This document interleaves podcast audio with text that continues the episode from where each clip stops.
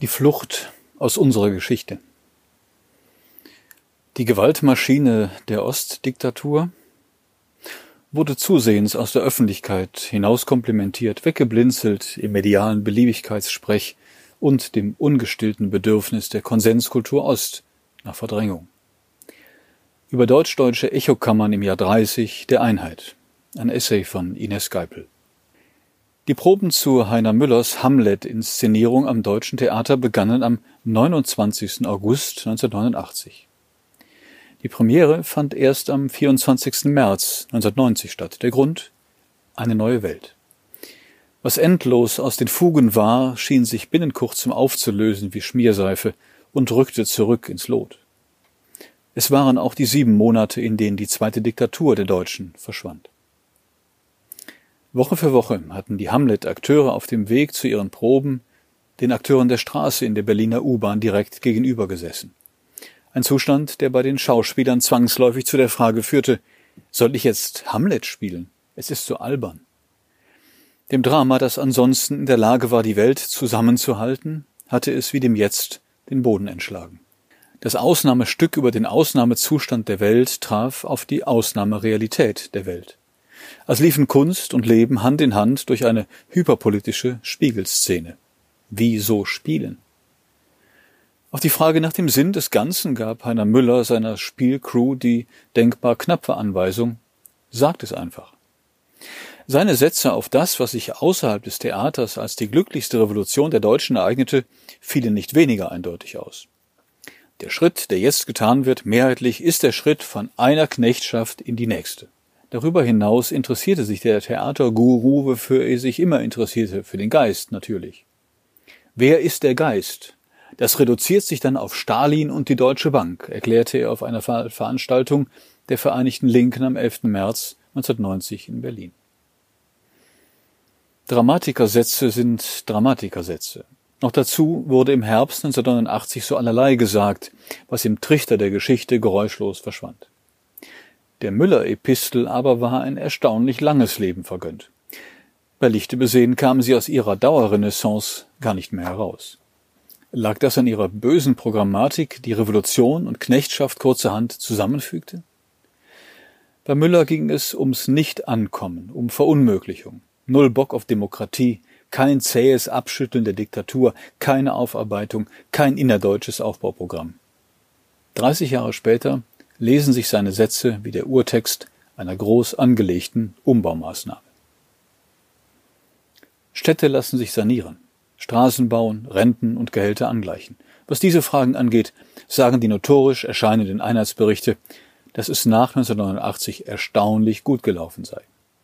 Die deutsche Einheit, eine einzige Erfolgsgeschichte, bei der der Osten in viele mittlerweile um Längen besser dasteht als der Westen.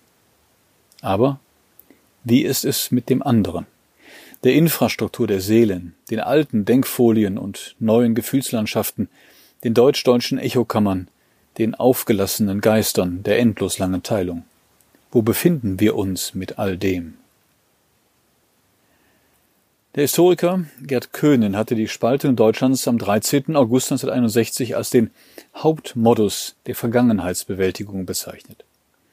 Ohne das Zerreißen des Landes wäre das psychische Erbe des Nationalsozialismus nicht zu bewältigen gewesen. 16 Jahre nach Kriegsende wurde also endgültig halbiert, auch um das Nicht-Integrierbare nun komplett auf die andere Seite auslagern zu können. Was aber sollte aus dem Land werden, wenn es irgendwann wieder einmal ein ganzes Gedächtnis haben durfte? Zum erhofften Einheitsgedächtnis gehörte mit dem 3. Oktober 1990 eine so rasche wie eingängige Einheitserzählung. Die Spaltung war überwunden. Man gehörte wieder zusammen. Wo war das Problem? Die alten Hoffnungstexte von Helmut Kohl, von Hans-Dietrich Genscher kurz nach der Einheit die Freude, der Stolz, die Patina der gediegenen Glücksreden, die von vornherein ausblendeten, was hätte von Anfang an irritieren müssen. Denn außerhalb der Reden fanden fast gleichzeitig die Pogrome von Hoyerswerda, von Rostock-Lichtenhagen statt. Orte der Gewalt und eine verstörte Öffentlichkeit, die zu sehen bekamen, was die Mauer blickdicht verdeckt hatte. Das Innen und das Außen, der Deutsche und der Fremde, das Gute und das Böse, System der Größen selbste und die Entschlossenheit zur Zerstörung. Im neuen Deutschland der Flüchtlingkomplex in seiner ersten Runde. Die Bilder offenbarten, was mit Treibjagd, Archaik, Lehre, mit äußerster Brutalität zu tun hatte. Eine Gesellschaft, machten sie klar, konnte auch auseinanderfallen in Jäger und Gejagte. Das Pogromklima expandierte kurz darauf in den Westen, Saarlouis, Mölln, Solingen. Rassistische Mordanschläge jetzt auch mit Toten. Die Politik sprach von Staatsnotstand. Im Mai 1993 wurde ein restriktiveres Asylgesetz verabschiedet. Es war eines der letzten Gesetze in Bonn. Die neue Berliner Republik und ihr erster Kanzler Gerhard Schröder. Der hatte die Wiedervereinigung noch Ende September 1989 als reaktionär und hochgradig gefährlich bezeichnet. Unter seiner Ägide hätte er die Ossis nun liebend gern nach Polen weitergereicht. Vielleicht könnte man der Einfachheit halber sagen, die Einheit war nicht sein Projekt. Unter dem rötlichen Kanzler schrumpfte die ostdeutsche Wirtschaft wieder, wurde die politische Bildung harsch zurechtgestutzt wanderte die DDR-Geschichte aus den Universitäten in diverse Sonderinstitute ab, gab es sein Basta, das wohl vor allem auf paternalistische Selbstanerkennung zielte, um der alten Bundesrepublik die Sicherheit zu geben, die sie für den Einigungsprozess nötig hatte. Die Berliner Republik begann, wie die Bonner Republik begonnen hatte, mit Verdrängung. Laissez-faire und China versus Trauma und Verunsicherung. Nicht von ungefähr sollte der 3. Oktober unter Schröder aus wirtschaftlichen Gründen gleich wieder abgeschafft, genauer gesagt auf den je ersten Oktobersonntag verlegt werden. Über das Land legte sich ein merkwürdiger Mehltau, eine fast physisch greifbare, betäubende Stille mit scheinbar untergründigen Symptomen. Dabei war alles da. Die Schröderzeit als die bleierne Zeit des Ostens. Der Diktatur war die Spitze gekappt, doch in ihrer Binnenlogik funktionierte die DDR letztlich weiter in der politischen Arbeit der Landesparlamente, im öffentlichen Dienst, in den Medien, in der Literatur, im Sport. Regional gab es Unterschiede. Die konnten sogar gravierend sein. So wurden in Sachsen alle Lehrer entlassen, die ausschließlich Staatsbürgerkunde unterrichtet hatten. Dennoch gewannen die Kontinuitäten die Oberhand zurück.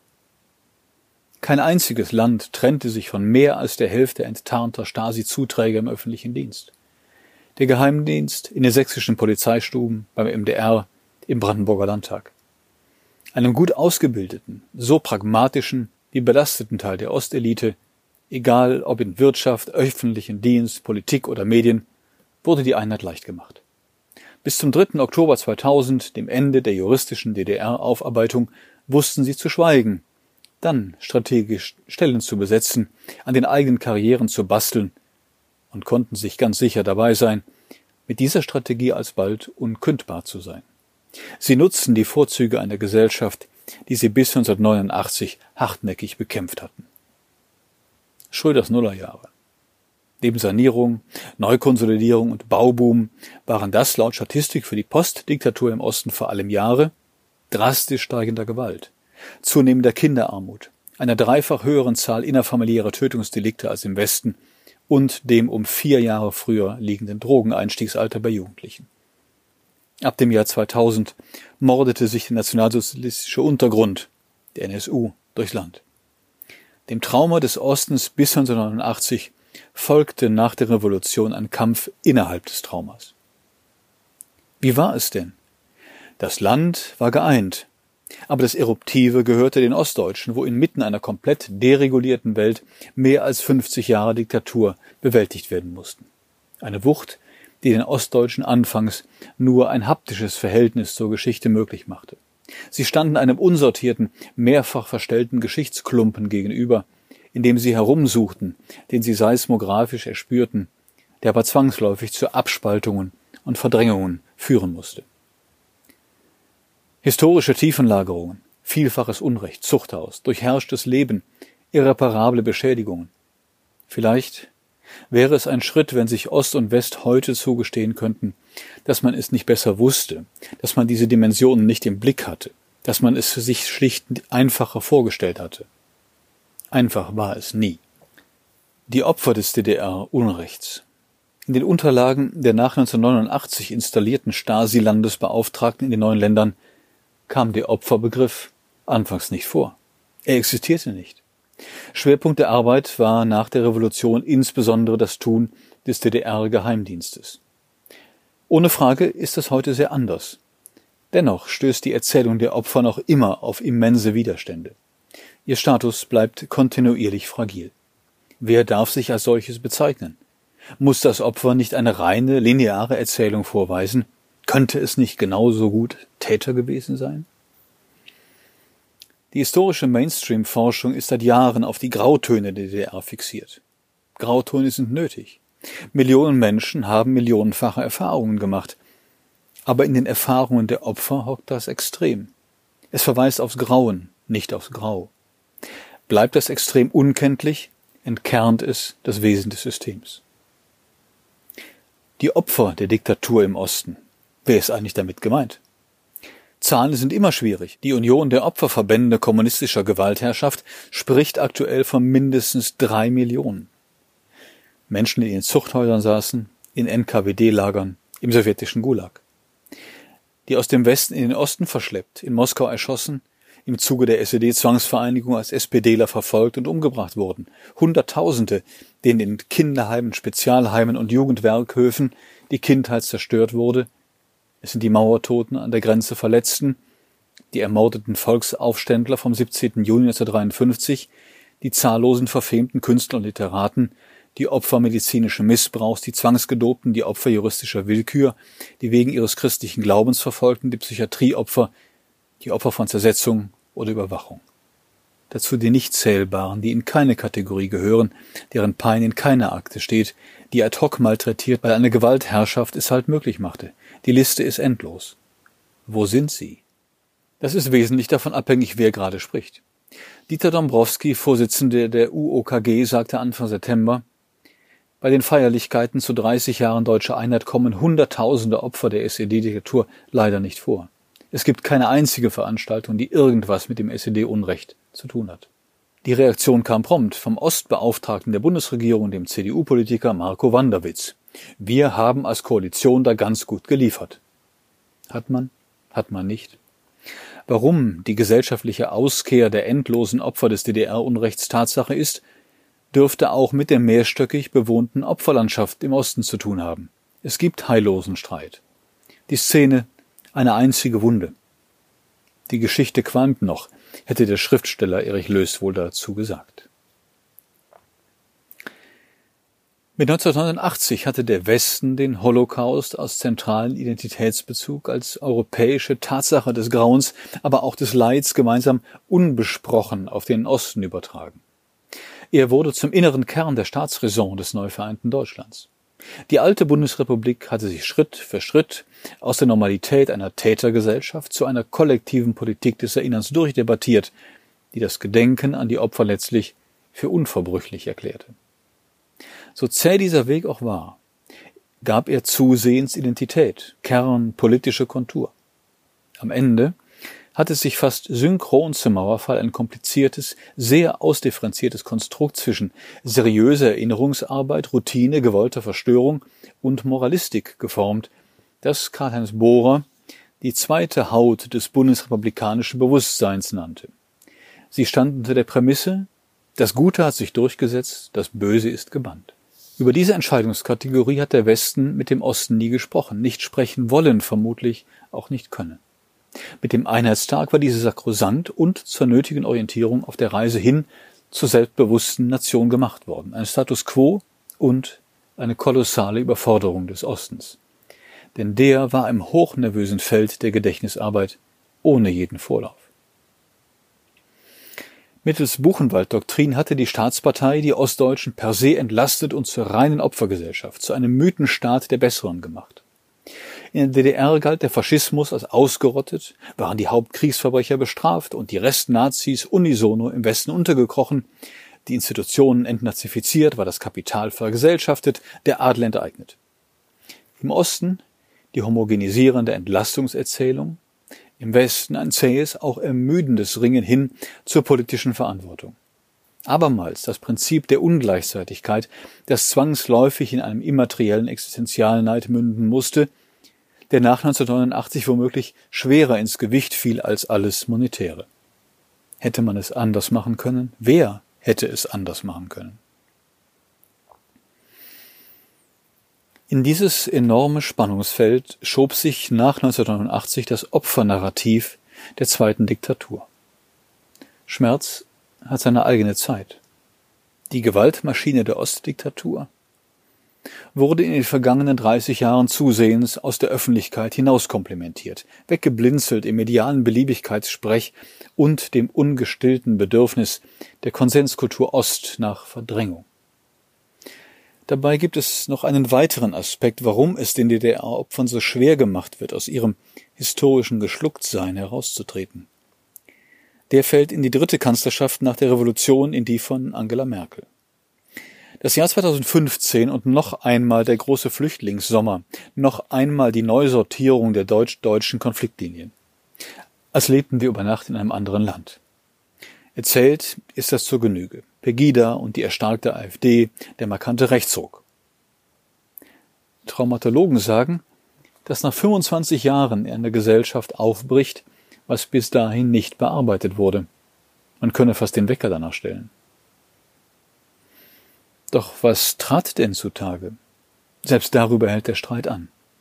Wir haben es hier nicht mit einem fertigen Text zu tun. Wir sind nicht durch. Die Demütigungen vor 1989, die Demütigungen nach 1989, neu aufgeladen, neu amalgamiert, neu inszeniert wurde mit 2015 insbesondere das Ostidiom, die besseren, solidarischeren, gütigeren. Die alten Politmythen schienen mehr denn je nötig, um seine internalisierte Opferexistenz zu stabilisieren. Die Realität der Doppeldiktatur musste einmal mehr außen vor bleiben. Knüppelhartes Brot für die mehr als drei Millionen, die in 40 Jahren in den Mahlstrom des Systems geraten waren. Eine Art radikaler Beseitigung, vielleicht um Platz zu schaffen für die neuen Erzählungen. Was das im Jahr der Corona-Einheit bedeutet? Das aufgelassene Erbe des Ostens findet keinen Ort, keinen Konsenspunkt. Es bleibt ein schwarzes Loch. Was fehlt, ist noch immer die historische Sortierung. Was fehlt, ist eine öffentliche Delegitimierung der ostdeutschen Diktatur in der Breite der Gesellschaft. Opfer, Täter, Stasi, bloß nicht. Uraltkram, Debattenfetische. Uninteressant hatten wir alles schon, nicht differenziert genug. Unter dieser Abwehr scheint alles sagbar, alles denkbar, alles möglich. Es herrscht ein nahezu heilloses Tohuwabohu. Das Virtuelle, die postfaktischen Zeiten, das gärende Wir, unsere verwaisten Erfahrungen.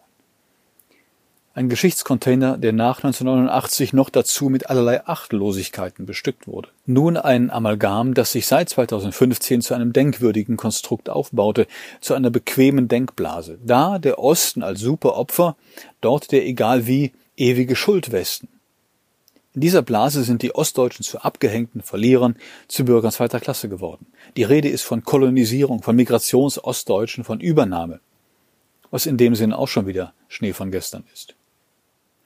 Jetzt gelte es, sich zu dekolonisieren, um das Land zu befreien von seiner normativen Westsicht und seiner unseligen Bemühung, eine lineare Geschichte zu konstruieren, schreibt Thomas Oberender 1966 in Jena geboren und Intendant der Berliner Festspiele, in seinem jüngsten Buch Empowerment Ost. Das Zitat ist ein Stellvertreter für die immer breiter werdende Phalanx der gedächtnispolitischen Ostumbauer. Die Bücher häufen sich, die Forschung zieht an, die Medien bedienen, es soll alles ganz neu tönen. Wollten die Deutschen vor 30 Jahren nicht eine Diktatur loswerden? Endlich Teil der Welt sein, frei und vereint mit den anderen Deutschen?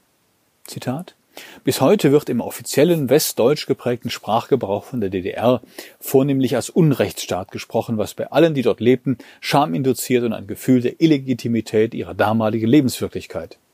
Führt Oberender aus.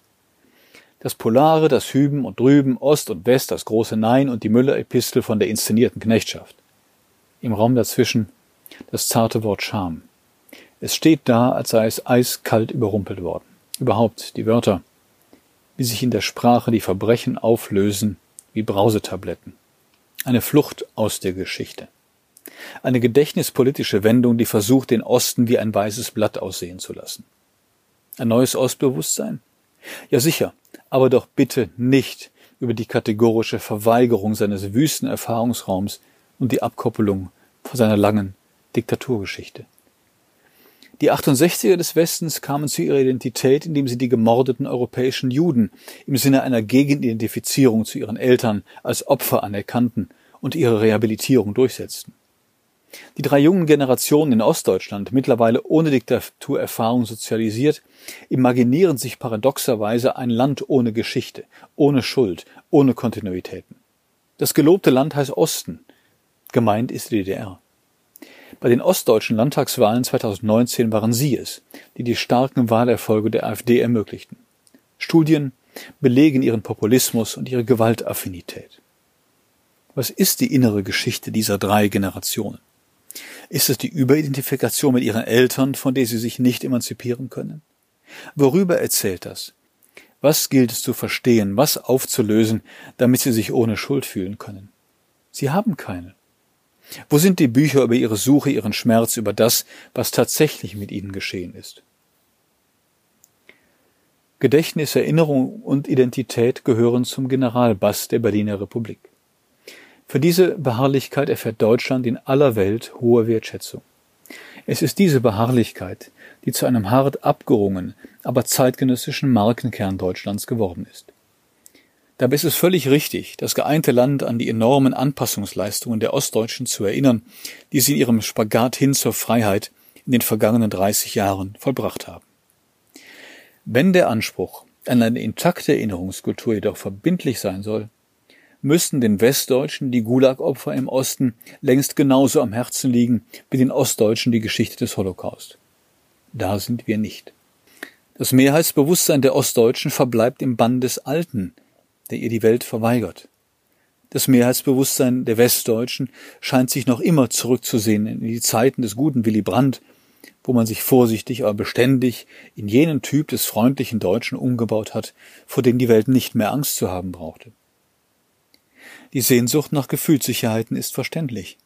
Nur leben wir längst in einem anderen Land. Natürlich ist eine Gesellschaft viel mehr als der Opfer-Täter-Diskurs. Menschen sitzen auch in der Diktatur auf der Wiese, lieben und trinken ihr Bier. Es gibt Freiräume, die Lust an der Revolte, den Staatsadel oder auch Inselexistenzen. Das gehört erzählt und erforscht wie bei jedem genauen Blick auf die Diktatur. Aber ohne Klarheit darüber, was einem System im Extrem möglich ist, entsteht ein falsches Endbild, das den so nötigen inneren Konsens des Landes verhindert. Noch immer stehen wir vor der Unwucht unseres kollektiven Gedächtnisses. Dabei darf es gegenüber dem Holocaust keinerlei Relativierung, aber auch keine Kategorisierung der Opfer geben. Warum soll es uns nicht gelingen, dass wir ohne Wenn und Aber die Millionen Opfer des Holocaust in Ost und West, aber auch das DDR-Unrecht in unserem Doppelgedächtnis verankern? Sie hörten einen Essay von Ines Geipel. Sie ist Schriftstellerin und veröffentlichte zuletzt Umkämpfte Zone, mein Bruder der Osten und der Hass. Thank you.